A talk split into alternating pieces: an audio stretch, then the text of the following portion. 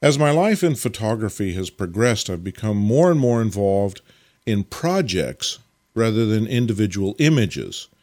I now consider my folios my primary form of artwork production rather than individual prints, for example. And these folios allow me to do a couple of things. One is a selection of images that explore a theme. Again, more than one or even two or three.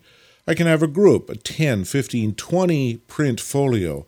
Allows me to express my feelings about something, to tell a story more completely than I could with a limited number of images.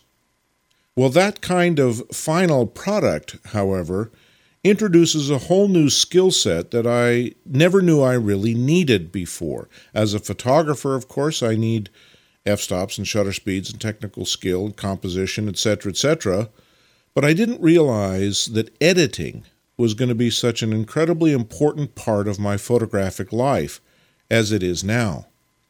With every project I engage, and the October Seas folio is a good example of this, I end up with far more images than I can eventually use.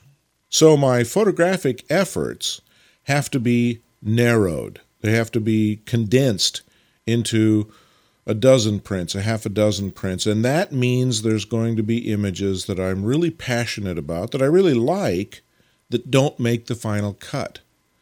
And those orphans are a bit of a challenge, a bit of a problem. I'm not exactly sure what to do with those images yet.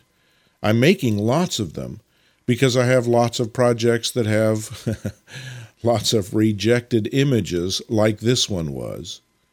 But maybe here, at least in the new 100 Prints project, I can give a few of those images a life, a chance to exist and be seen by you, by people who might appreciate them. It's just too bad that there are these necessary limits on the size of a project, because it does mean that there are images like this one who don't make the final grade. Well, life is hard.